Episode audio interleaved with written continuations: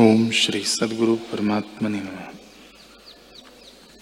श्री वशिष्ठ जी बोले, ही राम जी, आनंद रूप आत्मा में प्रमाद से दुख का अनुभव होता है। हे राम जी, अज्ञानी को मन के फुरने से शून्य अणु में भी संपूर्ण जगत भ्रम दिखता है, जैसे राजा लवण को सिंहासन पर बैठे चांडाल की अवस्था का अनुभव हुआ था। इससे संसार की वासना को तुम चित्त से त्याग दो।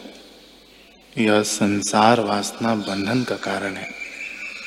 सब भावों में बरतो, परंतु राग किसी में न हो। जैसे स्फटिक मणि सब प्रतिबिंबों को लेता है, परंतु रंग किसी का नहीं लेता, तैसे ही तुम सब कार्य करो, परंतु द्वेष किसी में न रखो।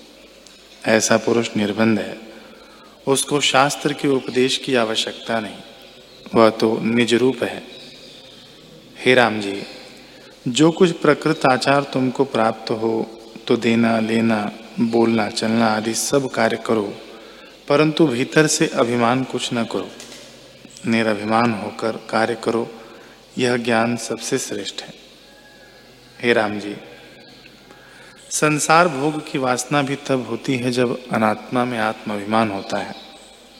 तुम इसके साथ काहे को अभिमान करते हो? यह देह तो मूक जड़ है और अस्थि मांस की थैली है, ऐसी देह तुम क्यों होते हो? जब तक देह में अभिमान होता है, तब तक सुख और दुख भोगता है।